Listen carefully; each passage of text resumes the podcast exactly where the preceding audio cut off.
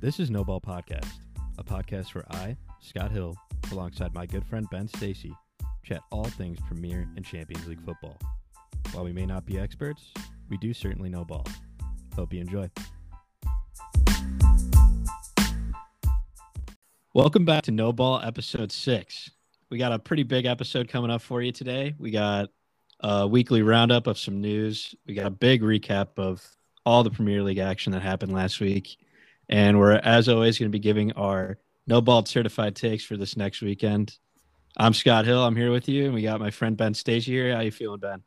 Arsenal, we love you. I'm feeling great, man. Great weekend, and uh, ready to just get this podcast going, dude. I am absolutely buzzing right now, dude. Loving the energy. All right, I think we can just get straight into the weekly roundup of some news. Not the biggest week of news, but first things first, Antonio Rudiger has come out and said he will not be re-signing a new contract with Chelsea. He's already being linked to some pretty huge clubs, which is unsurprising. You know, he's a Champions League level defender. He's got Bayern and Real Madrid interested. What do you think about him as a player? You know, he's had a bit of a mixed bag career here at Chelsea, but he's certainly shown some quality under Tuchel this last year. Uh, definitely. No, Anthony Rudiger. I, I'm a I'm right with you there. He's he's a solid player on his day, but he's had a strange career over at Chelsea. He has some really great moments and some really poor moments, I think.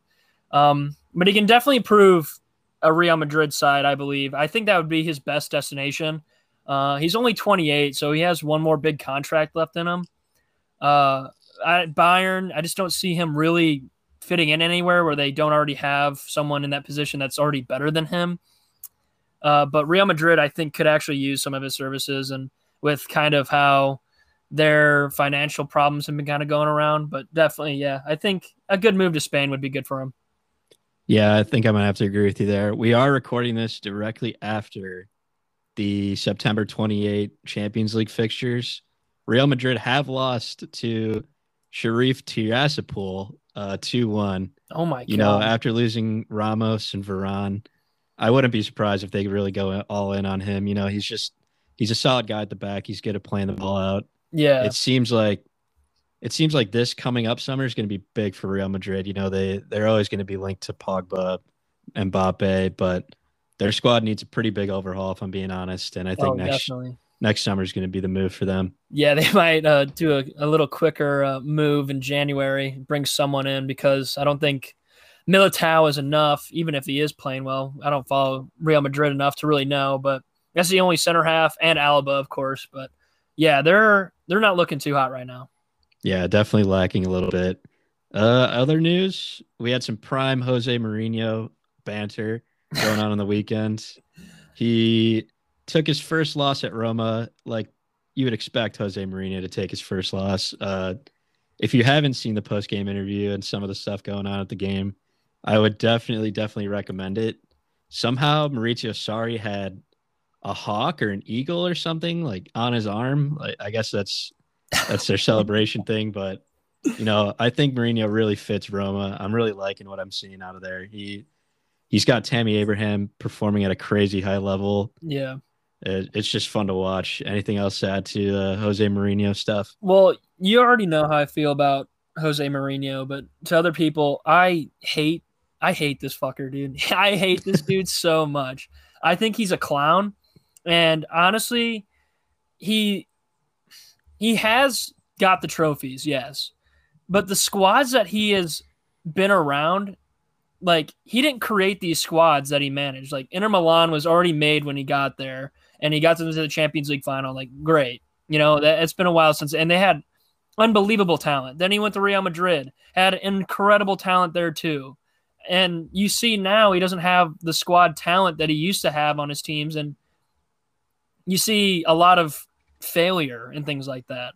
So i as just a bias on jose Mourinho, i hate him and i love to see him lose and i love him when he throws his little tantrum tantrums or whatever in press conferences because it just it just puts a smile on my face to see that man lose. So right right. uh, that that's just me but yeah he does have tammy abraham playing well I think he is a good fit for, Roma. They're um they're definitely kind of that uh put in the words just a very emotional side. So I think he fits well. I I think he'll do well. I just hope he doesn't. So yeah, him him managing Spurs last year was definitely certified entertainment. But yeah, you know, I think this is sort of a soft reset for his career. You know, he's pushing 20 years managing at the highest level, and the last I don't know five or six have all been pretty much abysmal in terms Mhm. of his standards. yeah, So I think going to Roma, maybe uh, maybe going a little bit away from the limelight in terms of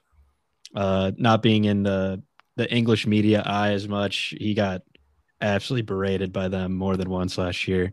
definitely. I I wouldn't be surprised if he succeeds, but just some prime Mourinho entertainment for you there. And last but not least, us being American fans, it's a little bit different. This talk of Premier League or Champions League matches playing abroad has definitely been circulating in the news for the last, I would say, even up to a decade. I think as the market grows, these questions are only going to be pressed more and more. Uh, I know most European fans wouldn't be behind the ideas, but the ideas. But what are some of your thoughts on Premier League matches being played abroad? And see it it get I read a small article on the Athletic about it and they didn't have a lot of info. I had to like subscribe and I wasn't about to pay five dollars to read more on it. But it said it had like four or five base markets that it wanted to hit. And it's the USA, China, India, Brazil, and Indonesia, which I can understand USA and China, maybe even India too. Um, but my thing is is like they said that there was like some preseason tournaments next summer that they're gonna be held to kind of see how it like kind of deals like with in like a different market which in the united states they already have the like champions cup um that play over the summer and we've been to plenty of games during that. But it doesn't really look like there's an actual trophy to win at it. It's just a few games played over the states. Um it's just now saying that these games might have more meaning and like it actually might be like league games. So kind of like the nfl how they go to London, like the Jaguars always go there for some reason. Um, I think it would be great for us as fans. I'd love to see, you know, Liverpool, hell, play even Burnley, like in Soldier Field at Chicago, you know?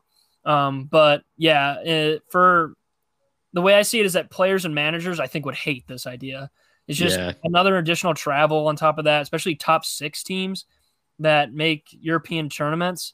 That's now you're doubling travel, maybe even no, like more like quadrupling travel um, for no reason. It really seems just to like hit another market, just for you know the league's pockets to be a little bit bigger, which at the end of the day might be more beneficial to the clubs because they might make more money and for more money brings in better players. But during that time, players and managers I think would just hate this. So I just I think it might go through.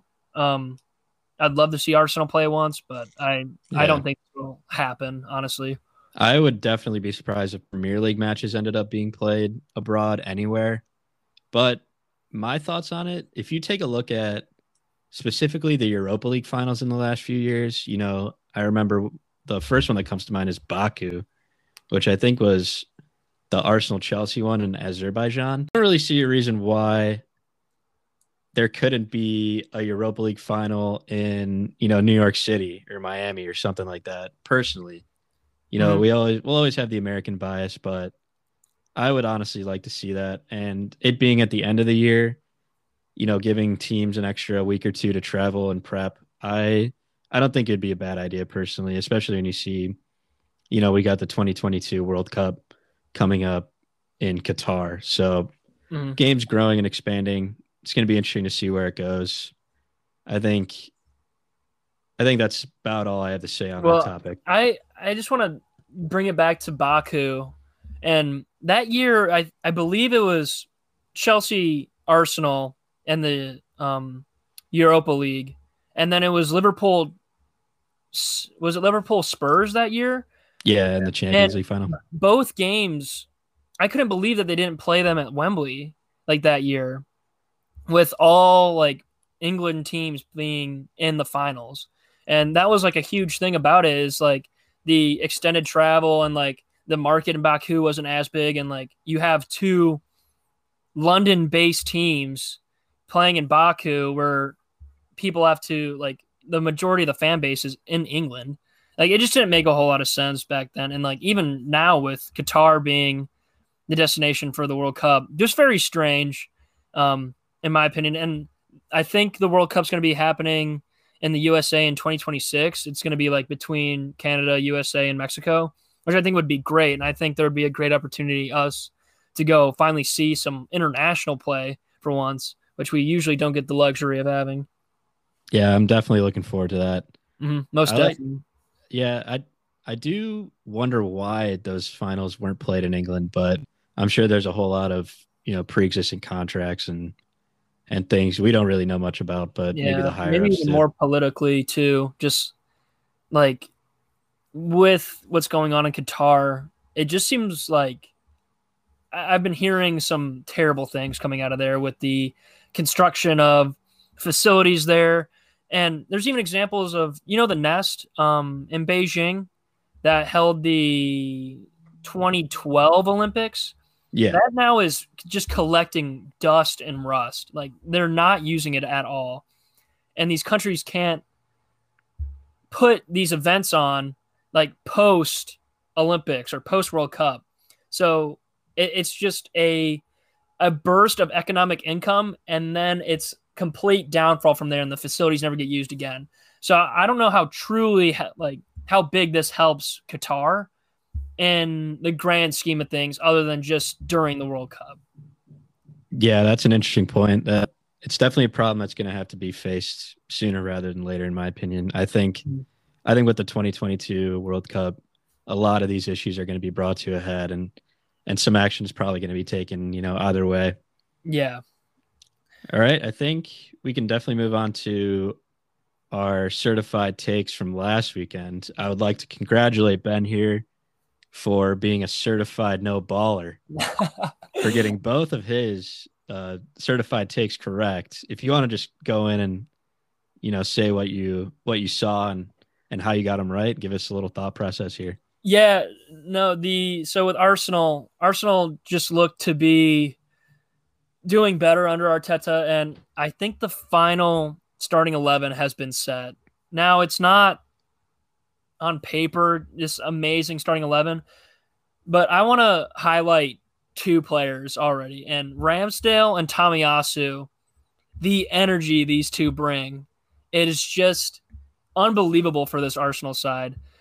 And you you there was this one play where Ramsdale saves the ball and Tomiyasu clears and they and Ramsdale is just loving it. Like and Yeah. he is hyped. Like I think everyone saw that. And like all Arsenal fans are just recognizing it. These two have some heart and a backbone that this team has been missing for so long.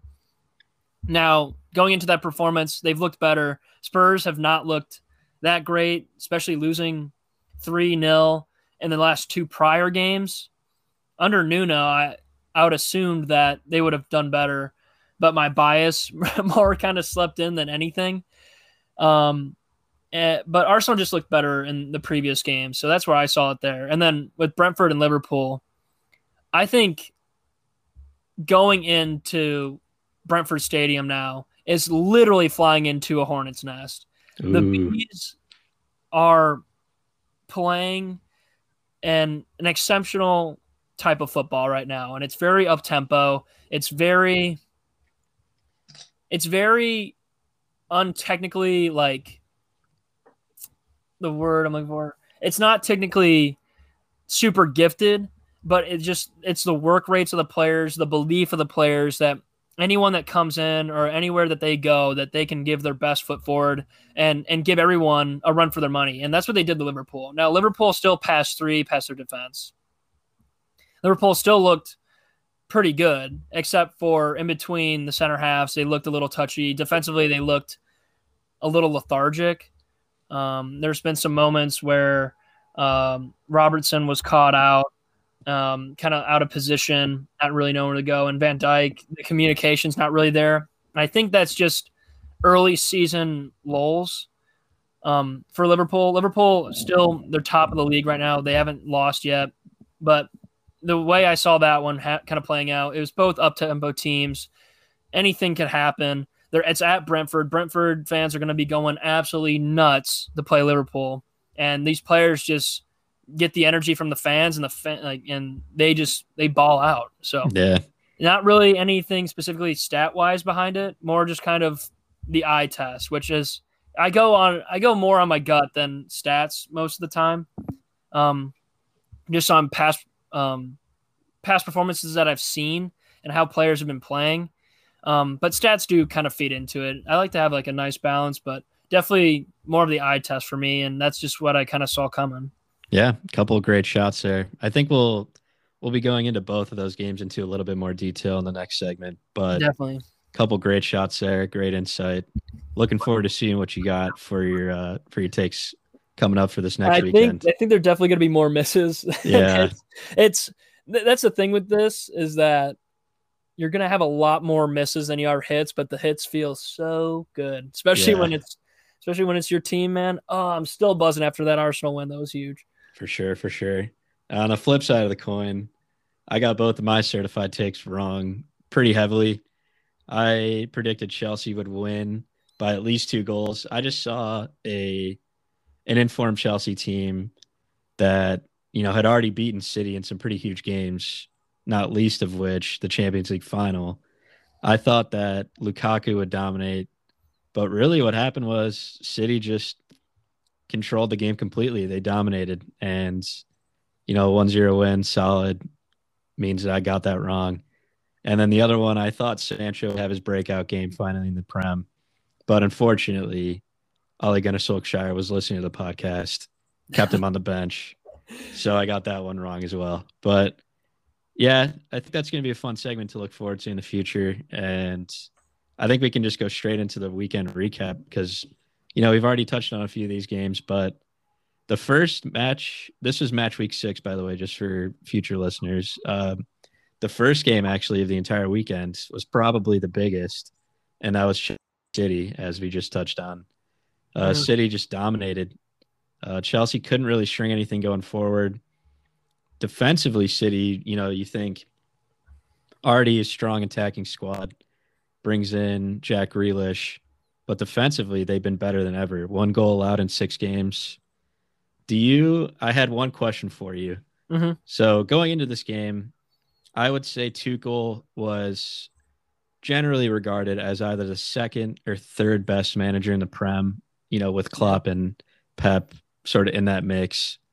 His first plan A is very solid. You know, he knows how to structure defensively. He knows how to coach a counterattack, and he has the players for it. And I think generally he gets the best out of his players. But in this game, his plan A didn't necessarily work. Do you see this as sort of an issue going forward for Chelsea? He doesn't really seem to have a plan B. Yeah, no. So, one thing I want to touch on real quick before I get into that Chelsea only had two true attacking players on the pitch at the start of the game Lukaku and Werner. That was it. Like, Kanté is not an attacking player truly. Kovacic can play a nice ball here and there, and Jorginho is by far not an offensive player. And they had their wing backs, and it was um, Marcos Alonso, and they had both Azpilicueta and Reece James in, and Reece James had to be cut, had to be subbed off early, I believe, for an injury. So going forward, they didn't have a whole lot. Um, and like going forward, um, as far as moving the ball, Werner looked good in the space, and Lukaku had some good hold up play, but there just wasn't enough going forward. So yes, their plan B of countering attack or their plan A of counterattack, sit back, let City kind of do what they want, did not work. Plan B was, well, let's kind of play through the midfield a little bit, try and get a pass through, get it up to Lukaku. He can sit back. And that was working. It could get to Lukaku, but there wasn't another runner going in. So this can be a negative thing. I think it's just one game. I think that Tuchel went into this game and he got he just got it a little bit wrong. He should have had a little bit more of attacking going forward. He was way too defensive. And I think you can't go into a game playing City too too defensive because they're just going to pick you apart and eat you alive. So I think he's going to learn from this. I think the next time that they meet each other, it'll be very different. I think that Chelsea can definitely beat this team by multiple goals. This team is definitely not invincible whatsoever. Um, and that's kind of what I saw from the little that I watched of it and the highlights I saw after. Definitely, definitely. I just I was hearing some shouts on Twitter and stuff saying Tuchel got outclassed. I wanted to hear your thoughts. I personally I'm gonna have to agree with your fact that it was just one game. However, you know, you don't want to this is his second season in the Prem now. You don't want to be the type of manager that can get found out. And Tuchel is absolutely top class manager. But I just want to, you know, put that in the back of someone's mind. You know, he might be a little bit one dimensional at this moment. And as we all know with Chelsea, a couple bad results in a row, start dropping in the league, you know, your seat's starting to get hot. So mm-hmm. no, definitely, definitely, something for me that I want to look out for. And I think I, I, got one more thing. Sorry, I don't mean yeah, to cut go for off, it. No, you're good. But they they see Lukaku as a savior, and I I don't think a manager would see it that way. But that game just showed how too reliant they are on Lukaku to be their only offensive threat. Because you know Timo Werner, uh, he's good for at least one sit or missed a game. Like that's just that's his calling card. Yeah. You know, so they went into the game way too defensive. I think everyone saw that, and Twitter, oh man, football Twitter is just the most toxic waste of time. But it's it's so much fun to like go on and look at what people say because right immediately it, like like it was like a pep like masterclass or something. It was a one 0 victory, like at home. Like it wasn't. It's not that deep, you know. Like that. That's expected, right? It was at. Was it at Stamford Bridge? Yeah, it was City won away. It was at Stamford Bridge. Okay. I mean, that's still that's a great result, but it's Pep Guardiola and Man City. Like, yeah, nothing but a point after like at that game probably would have been even a point would have been a failure. I think yeah. at, for Man City standards. So, City. I think I think this ahead. game was built up to be a title decider, and Chelsea. The last few seasons, it's been Man City, Liverpool for the title. Mm-hmm. I think a lot of people saw the business Chelsea were doing, the money they were spending, how Tuchel was building the side, and they were expecting this specific game to show that Chelsea were now somehow favorites. And mm-hmm. generally, even a win there wouldn't really put Chelsea in there for me quite yet. Yeah. That I think just a, f- a few more weeks, Chelsea, I'm sure they'll get back to winning ways. Um, I don't know their upcoming games but they're not in my uh, certified takes this up week. So I don't I don't know who they play, but I'm sure they'll get back to winning ways. Right.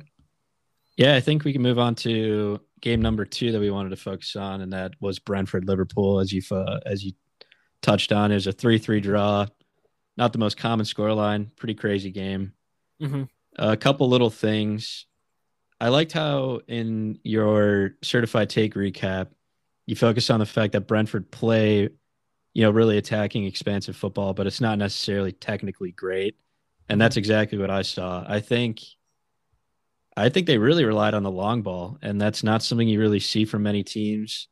I think I think the long balls from center back or midfield up to Ivan Toney, specifically when he was floating around, you know, Trent Alexander Arnold or Joel Matip, were really, really effective because he was winning them constantly. I mean, Trent, you understand he's always going to be running back from the attack, but Matip, mm-hmm. Matip looked pretty shambolic defending Ivan Toney and mm-hmm. those long balls. And from a Liverpool perspective, I'd say this result is pretty disappointing, seeing as how Chelsea and Man City, who they were tied with and first, ended up losing. So they had a chance to go three points ahead. Mm-hmm. But as you touched on, Brentford away is now, in my opinion, not just an easy an easy win for any top six team. Yeah, just write them off like that. Yeah. There there are some positive things to take away from this game as far as Liverpool fans should be. It was Mo Salah's 100th goal. Um, it was very um, unenthusiastic because it was first called offsides, then it was back to VAR and VAR called him on. So then it was kind of like, oh, like, all right, I scored my 100th goal. And Mo Salah has been one of the best players in the world for the past three or four years.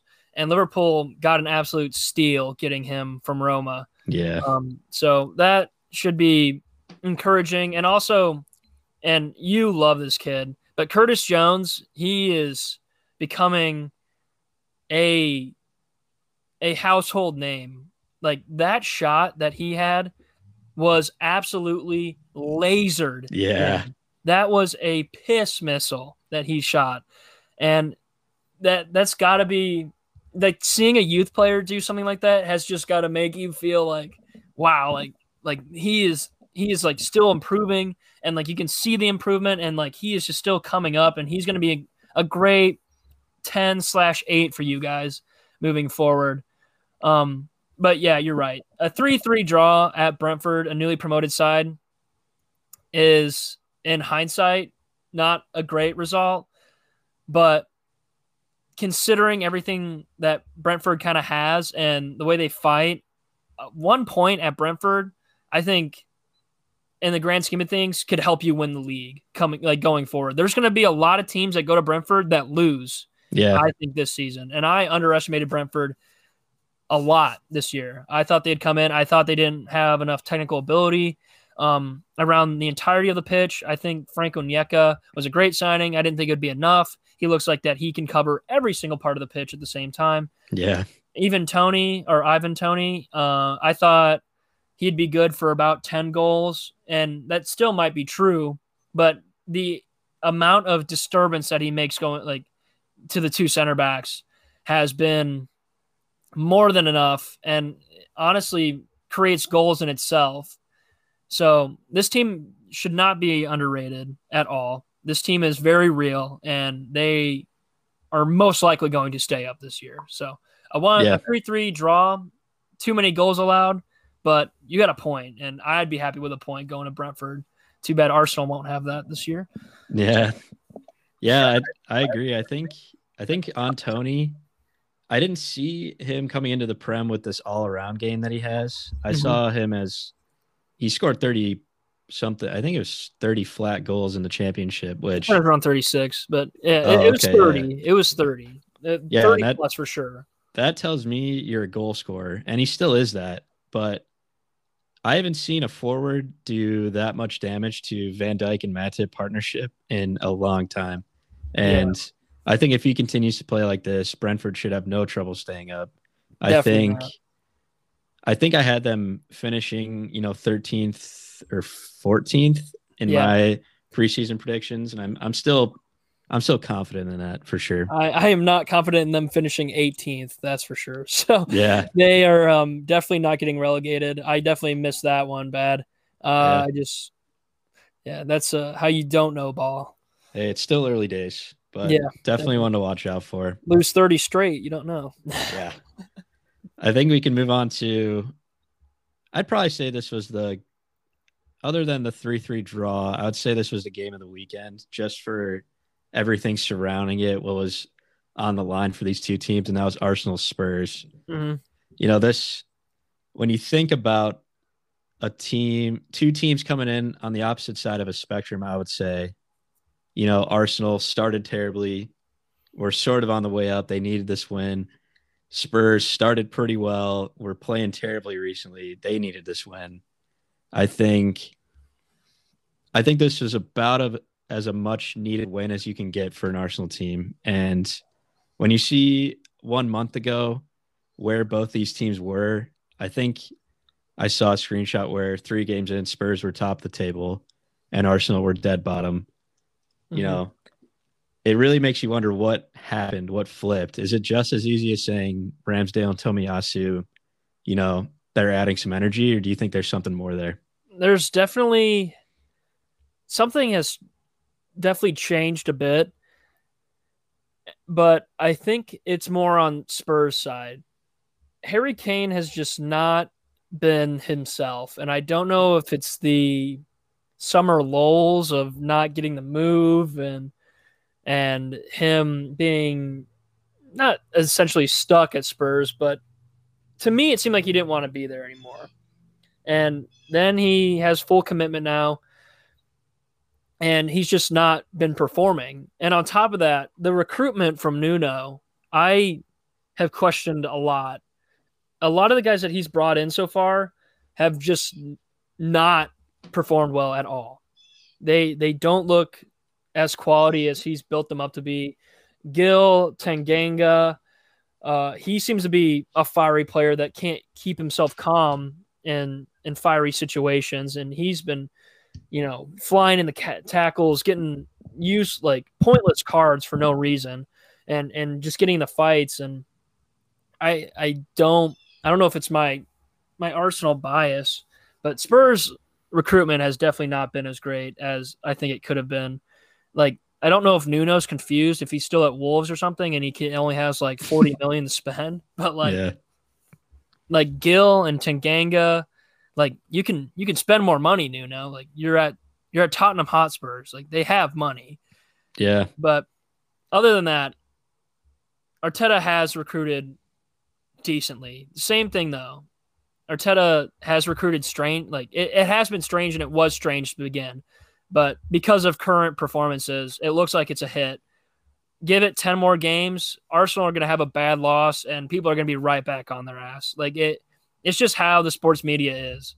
It's just current form right now. Arsenal looked great. It was a great win. The youth looked great, but give it 10 more games, Spurs are probably going to be ahead of Arsenal, I think.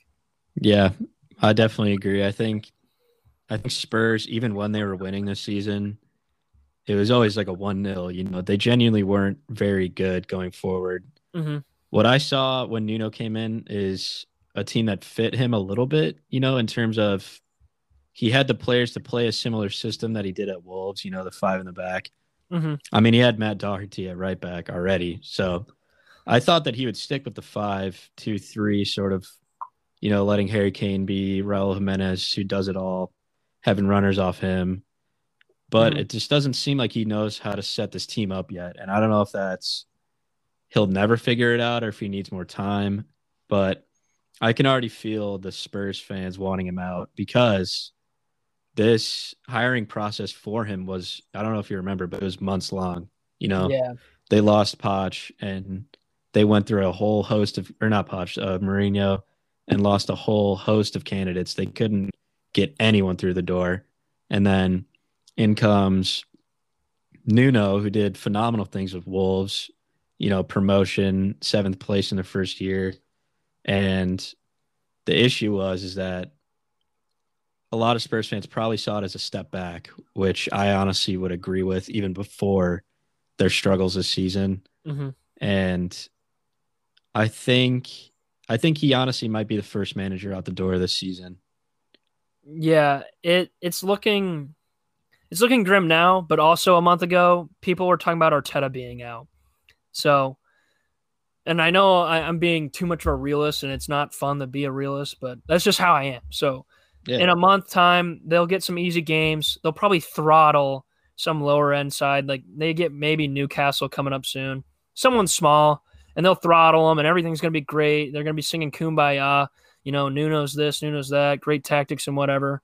But the fact that it, it's more the fact that it's the way he lost the North London Derby to a manager right now within the public and within the media.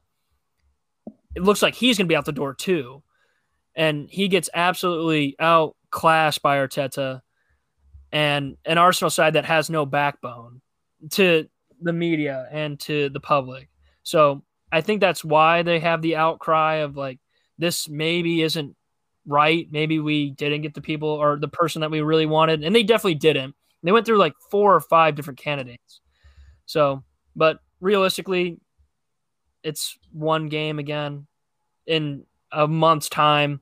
It'll be Arsenal eighth, Spurs seventh. I'm I'm gonna guess, and you know these two mediocre top six sides now are going to be fighting for some Europa League spot. It seems so. Yeah. Um, we'll see. All will be in order. Yeah, think how how things should be. You know. Yeah, I think that's about it for the bigger games. I did want to just touch on a few other things. Real quick shout out to Raul Jimenez for being back on the score sheet and you know getting his Wolves team uh, their first victory. Mm-hmm. It's great to see him back. You know, he was he was a very entertaining player to watch you know, back in two, three seasons ago. But mm-hmm. that horrible injury, you know, it's always great to see a player come back from that. Yeah, definitely. And that was against Arsenal too. David Luiz, that was a very scary moment. I was I watched that live and you didn't really notice it at first, but once you see the replay, like the way they collided heads, like David Luiz must have a head of steel. Yeah. Because of how boneheaded he is and fucking idiot. Another quick thing. Uh, Leicester and Leeds both continue to just not seem to be able to get anything done this season. Yeah. I think with Leicester, I see it as more just a form issue. I think they have way too much quality and their mm-hmm. manager's too strong for them to not start to pick it up. But with Leeds, I'm I'm starting to wonder if it's something maybe with the system, honestly, because from what I've watched from them this season, they can't really seem to link attack and defense. And you know, they were one Michail Antonio wonder goal away from a draw at West or a draw home to West Ham, which is a pretty good result this season. Mm-hmm. But I just I'm a little worried about them dipping too low now, you know, without a win so far, six games in. Yeah, it's definitely concerning. You know, it's different when it's it's different when it's a, like a, a few weeks in and you're kind of catching your feet. But this seems to be kind of a recur, like a reoccurring theme for Leeds is that they either you know take the lead and lose it, or they just get completely outclassed. And they have, they are also a team that kind of struggles to have a plan B when counterattack speed doesn't really work. You know, people are catching on to um, uh, Bielsa's system, and it's not that hard once you play against it a few times to understand how it works and to defend against it. You know, so yeah. it's definitely concerning. And another thing is we've already talked about it, but their depth, they don't have a a solid competitive squad that in training that can really you know push the team forward. They don't have a lot of like quality, you know, they might have two or three guys maybe that are quality enough to stay in the prem that come off the bench. But other than that, it's it's youth players. So, and with Leicester, they'll be fine. They got Brendan Rodgers. They have Jamie Vardy. Jamie Vardy's kind of hit or miss now, but they've done great recruitment in the last few years, keeping the team afloat. Defensively, they look a little shaky. Fofana is a huge miss but they'll be fine. They have Brendan Rodgers. Brendan Rodgers is a phenomenal manager. So yeah, just give it some time. They'll find their footing again. Definitely agree. Only worry for me with Leicester this season is if they don't retain some sort of European football, I worry about them losing uh Tielemans and Ndidi, that type of player, just because you know they're I, I bet they're both approaching 25, 26. I think Tielemans is a little bit younger, but they're going to be looking maybe onward. And, you know, it's easy to stay at a team who is constantly pushing for fourth, but this season that doesn't seem to be where Leicester are going to end up. So that would be yeah. my only worry with them. Yeah, I think the thing is, is even if Tielemans has a bad season, he's still 80 million. Yeah. So, and same with Ndidi if Ndidi has a bad season, they're both combined 160 to 200 million worth. So they'll make plenty of money on those signings. It's just can they keep that same recruitment just hit after hit after hit? It's very hard to do, but they they've been seem, seeming to do it, and the management there has been phenomenal, and the whole the whole club up and down. Everyone's loves each other. They're all friends, and that that's the start of something great, and that's what made them so great. That's true. I think lastly we can touch on United again struggling. Uh 1-0 loss at home to Villa. Villa's a strong side, don't get me wrong. It's not it's not the end of the world. Uh United did perform pretty well. They had a lot of shots, a lot of possession. But it seems to me people are finally coming around to the idea that this team has maybe eclipsed the management capabilities of Ole Gunnar Solskjaer. Mm-hmm. I wanted to see what your thoughts on that were. You know, it's already six. It's only six weeks in, but as we both agreed upon in the first few weeks, you know, this season, I think United are shooting for silverware and silverware of the highest order. I'm not mm-hmm. saying Premier League, but you know, they're competing Champions League, FA Cup, and do you think Ole's the man to do that? Do you think do you think there's enough push for him to leave or do you see him staying this season out and actually, you know, winning something that they want to win? I'm this is a hard one. I, I don't know how the following of United feels about Ole. I know it's very back and forth. Some people love him, some people hate him the squad is way too good not to win at least something. I, and an FA Cup would not be enough. It is either Premier League, Champions League, or bust. And they already got knocked out of the Carabao Cup, but the only reason why they're in that is to play some youth players. like, let's be honest. Yeah. That's, like cares about winning that probably is City because there's some plastic club and anything that they can just throw into the, the trophy cabinet they'll take. And so United right now, if I was a United fan, I'd be super concerned on where this club goes next because you just signed Ronaldo and that's great and all, but Ronaldo's 37 and he's not getting any younger and he didn't join this club just to retire.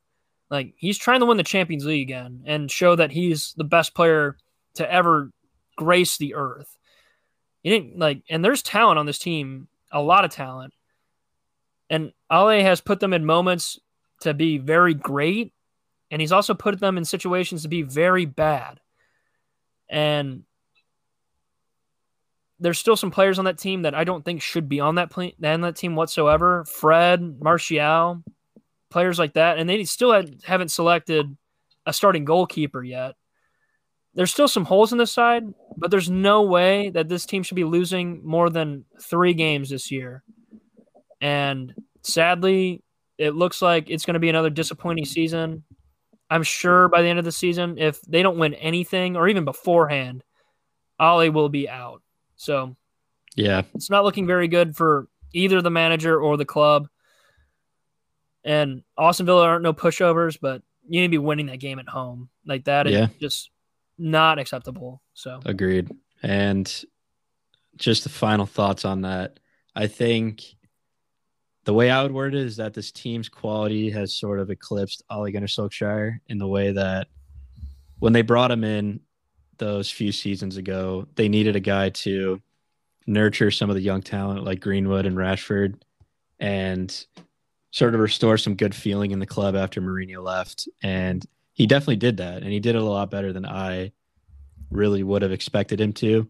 Mm-hmm. However, with the quality and the money spent in the squad to win now, I'm not sure that he's shown anything tactically or in a man management sense to keep his job. Personally, I wouldn't be surprised if they go for someone like a Zinedine Zidane who's known to just be a serial winner because he knows how to man manage a squad of talent. Yeah. Not necessarily for his tactics because Ole doesn't really have a way that he plays. He's more of just uh, structure the team a little bit, get the ball to the attacking players, let them do their thing, and that's honestly how does Zidane won three Champions League on the bounce. So I don't think that it would be a bad signing whatsoever. I think that I think that'd be a very Man United thing to do. I just yeah. don't know if they do it. I don't know if they pull trigger early and do it this year or if they wait for the season, see if anything pans out. I'm sure if they lose tomorrow in the Champions League, unless they played today, I haven't really been looking at the Champions League lately. I don't think they played today. But if they play, they play Villarreal tomorrow. I think I just saw that. I was looking at it earlier today. Just wanted to see if they lose tomorrow, or if they don't actually get three points. There's going to be some serious talks about Ole getting out. I yeah. believe because to not to not top that group would be a massive disappointment with other groups having like the likes of Juventus and Chelsea together, uh, and just other. Generally, you'll have two big clubs in one group. They have no other big club in their group, so they should be topping that group. With Agreed. the just the pure size of the club and the talent on that club. So it'll be interesting to see. Yeah. I think that just about wraps up the game week six recap. I think there's nothing else to do but to go into our certified no ball takes of the week. Mm-hmm. I think I had in that we might want to focus on the Champions League midweek, but we missed most of the big games for that. So I say we just focus on this next Premier League weekend, which has some stunners, has some interesting fixtures, and unfortunately, it's the last game week before an international break, which always is a sad feeling. But yeah. if you want to go ahead and go into your no ball certified outtakes, I'd love to hear them. Yeah, so I got some I got some good ones and a team that I've been high on uh lately has been Crystal Palace and they are going to be playing Leicester at home. And Patrick Vieira has this team playing uh an unreal level of football right now. And Leicester are still looking to kind of grab onto a just something positive coming their way. It hasn't been a whole lot of positive, and I think that's going to continue to happen. I think Crystal Palace beat Leicester at home 2 0, and Edouard grabs another goal, and they dominate the Foxes at home. I like that shout. I like it for multiple reasons because I do like how Crystal Palace are playing. And then I also remember not too long ago, Odsonne Edouard being linked to Leicester pretty heavily. Mm-hmm. So maybe a goal. Can you hear Toby barking? Yeah. Okay, we'll wait a second. oh, that was okay. 4901. Okay. Yeah, and sorry about the the phone calls. I had two spam calls and they go through my damn laptop. So Oh, it's all good, dude. Yeah, we can just edit those out pretty easily. yeah, I put the kinda go in and cut 'em timestamps down. All right, I'll just restart that. Mm-hmm. I really like that shot for two reasons, actually. One, because Crystal Palace have been playing really well. And also, I remember not too long ago, Odsonne Edouard being linked pretty heavily to Leicester. So, you know, a goal uh, to seal another loss for them, maybe a little nod in their direction. You know, I always love seeing that kind of stuff. Definitely. Yeah, no, it's always cool to see like a team well, a player kind of give it back to a team either that was recruiting him or like scouting him and then was like, yeah, eh, we'll go somewhere else and they get someone else and just kind of, you know, it, it's just some banter, you know? Right. Did you want to move on to your second one then? Uh, yeah, no, I'll do two to two or back to back, I guess. Uh, so here, I'm not this confident this week uh, going into these games, but nonetheless, Villa play Spurs at home, another home team. Spurs have looked terrible, and Aston Villa they look good. Their players are starting to kind of come into their own, and the system is starting to look better and better each time that they play.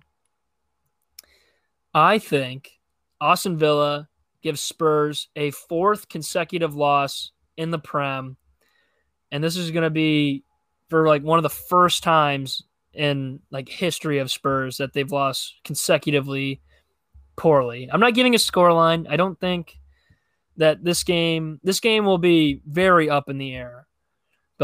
Villa look way too good going forward and that defense for Spurs has looked awful. So, I got Aston Villa to shock Spurs at home and give Nuno his fourth consecutive loss in the Prem. I like that one. Yeah, I, I don't see a way in which Spurs rebound just yet, honestly. If you look at all their offensive metrics, they're 18th, 19th, 20th in the league for just about everything. And, Mhm. You know, unless, unless Harry Kane comes out and gives a Harry Kane performance, which he hasn't done in, I want to say six months, eight months. Mm-hmm. You know, even on the, uh, the end of last season, he wasn't really performing that great. Yeah. I don't see. I think honestly, I don't even see this as that hot of a take at in this point in the season. I I'd honestly be surprised if Villa didn't at least get a point. I think I'm definitely going to agree with you on that one. Mm-hmm. Well, Yeah, and I think I think that brings me into mine. Close off the episode. Uh it's six this is gonna be the seventh week into the season. I hate using the term relegation battle this early.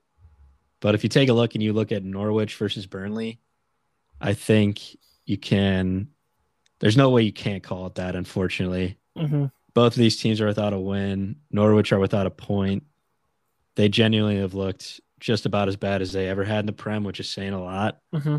But I think somehow they pull out a win here against Burnley. And I think people finally start seeing Burnley as a candidate for relegation this season. Like very, very firm candidate. Mm-hmm. I think Burnley have just gone one too many seasons in a row without changing anything up to stay in the Prem this season. And I, I have them going down. But I think it all starts with a loss to Norwich. You know, that's a pretty damning result for be, any relegation candidate. That would be terrible to lose to Norwich, and it, it's not that Norwich's are slouches. Well, they are, but they have they have talent within that side. I just don't know why it's not accumulating to even a draw here and there. I know they've had some pretty awful fixtures at the beginning of the season. They've been playing some very difficult teams, but so have other relegated sides or like expected relegation side, and they're getting results. So I don't know if it's a management problem. I don't know if it's a talent problem, but they need to figure it out fast. And I think that if now would be the time to figure it out, it'd be against Burnley because Burnley are also a side that have definitely overstayed their welcome the Prem. I think, Yeah. as far as not improving the side, and also just Burnley fans kind of just suck. So I just don't want to see them Prem anymore. Yeah. Yeah, I'm gonna have to agree. It's weird because Daniel Farke, the Norwich manager, they've stuck with them the last few seasons. You know, they stuck with them going down. He brought them back to the Prem. I'm all about trusting the process, Mm-hmm. but at what point do you just blow it up? Like I understand Norwich are a side that they're perfectly fine going in between the Prem and the championship, which it's not a bad way to run a club. You know, multiple clubs are doing that these days. Yeah.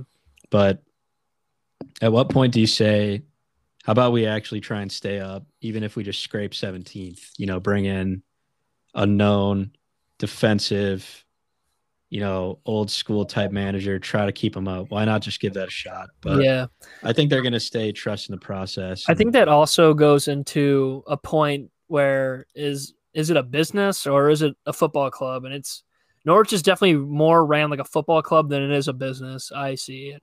Like, Yeah. have you have you seen their like sponsor? It's that like little bug game or something. I've never. Yeah. That is the strangest sponsor I've ever I've ever seen, and it's such like like a, a small club sponsor. it's just it's just awful, and it looks terrible in the kit. Um, I don't know if they still have that, but I, I know I definitely remember them having some weird bug iPhone game as their Yeah. sponsor. I, I think I remember that as well, but but um, yeah, that's about all I have on that one. yeah, they're definitely more of a, a football club than a business. Where these top six sides are definitely more ran like a business. I think that moves me on to my second one, which this ties back into the Spurs Arsenal game. I rem- I remember you saying that that result maybe came down more to Spurs than it did to Arsenal. hmm And don't get me wrong, Arsenal came out of the gates blazing for the first 35, 40 minutes. That was some of the best post Wenger football that I've seen them play. Definitely. But I just get a vibe that Brighton hold them to a draw and maybe bring them back down to reality just a little bit. hmm I think Brighton this season have been one of the better teams in the Prem, to a lot of people's surprise. And I just that's the way I see it. I think they I think they invite Arsenal, they're home, and I think they hold them to a draw, which depending on how much you follow the game might be a surprise, but honestly, mm-hmm. that wouldn't really be that big of a surprise result. Yeah, no, and I definitely agree. I I like the I like the take. I think it's a good one. And here's why.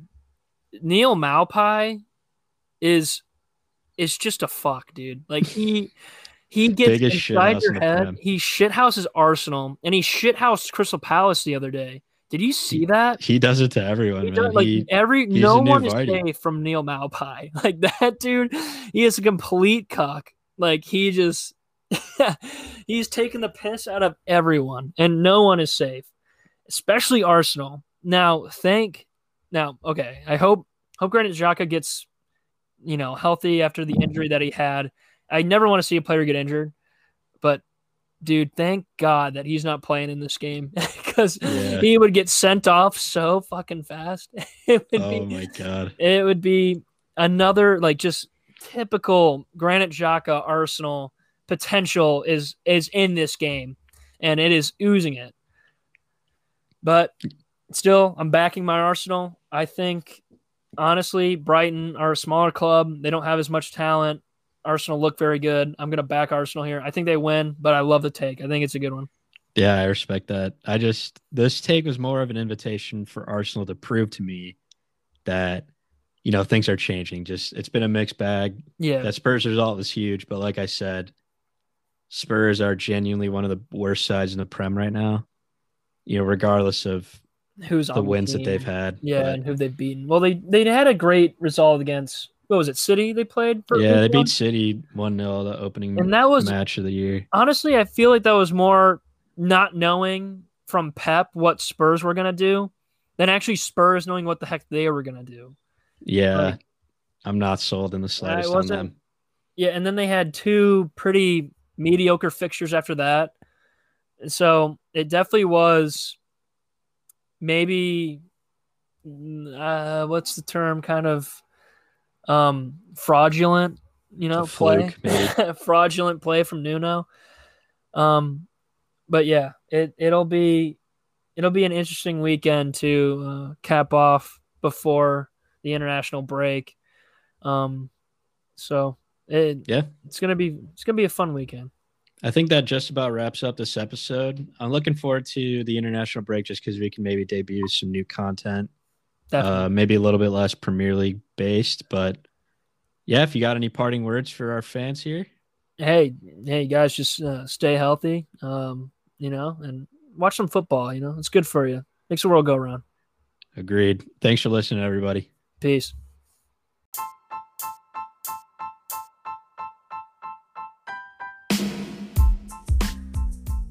Thank you for tuning in to another episode of No Ball Podcast. Ben and I would like to thank you for your support and invite you to follow us on Twitter and TikTok at NoBallPod to give us feedback and send in suggestions. Catch you around.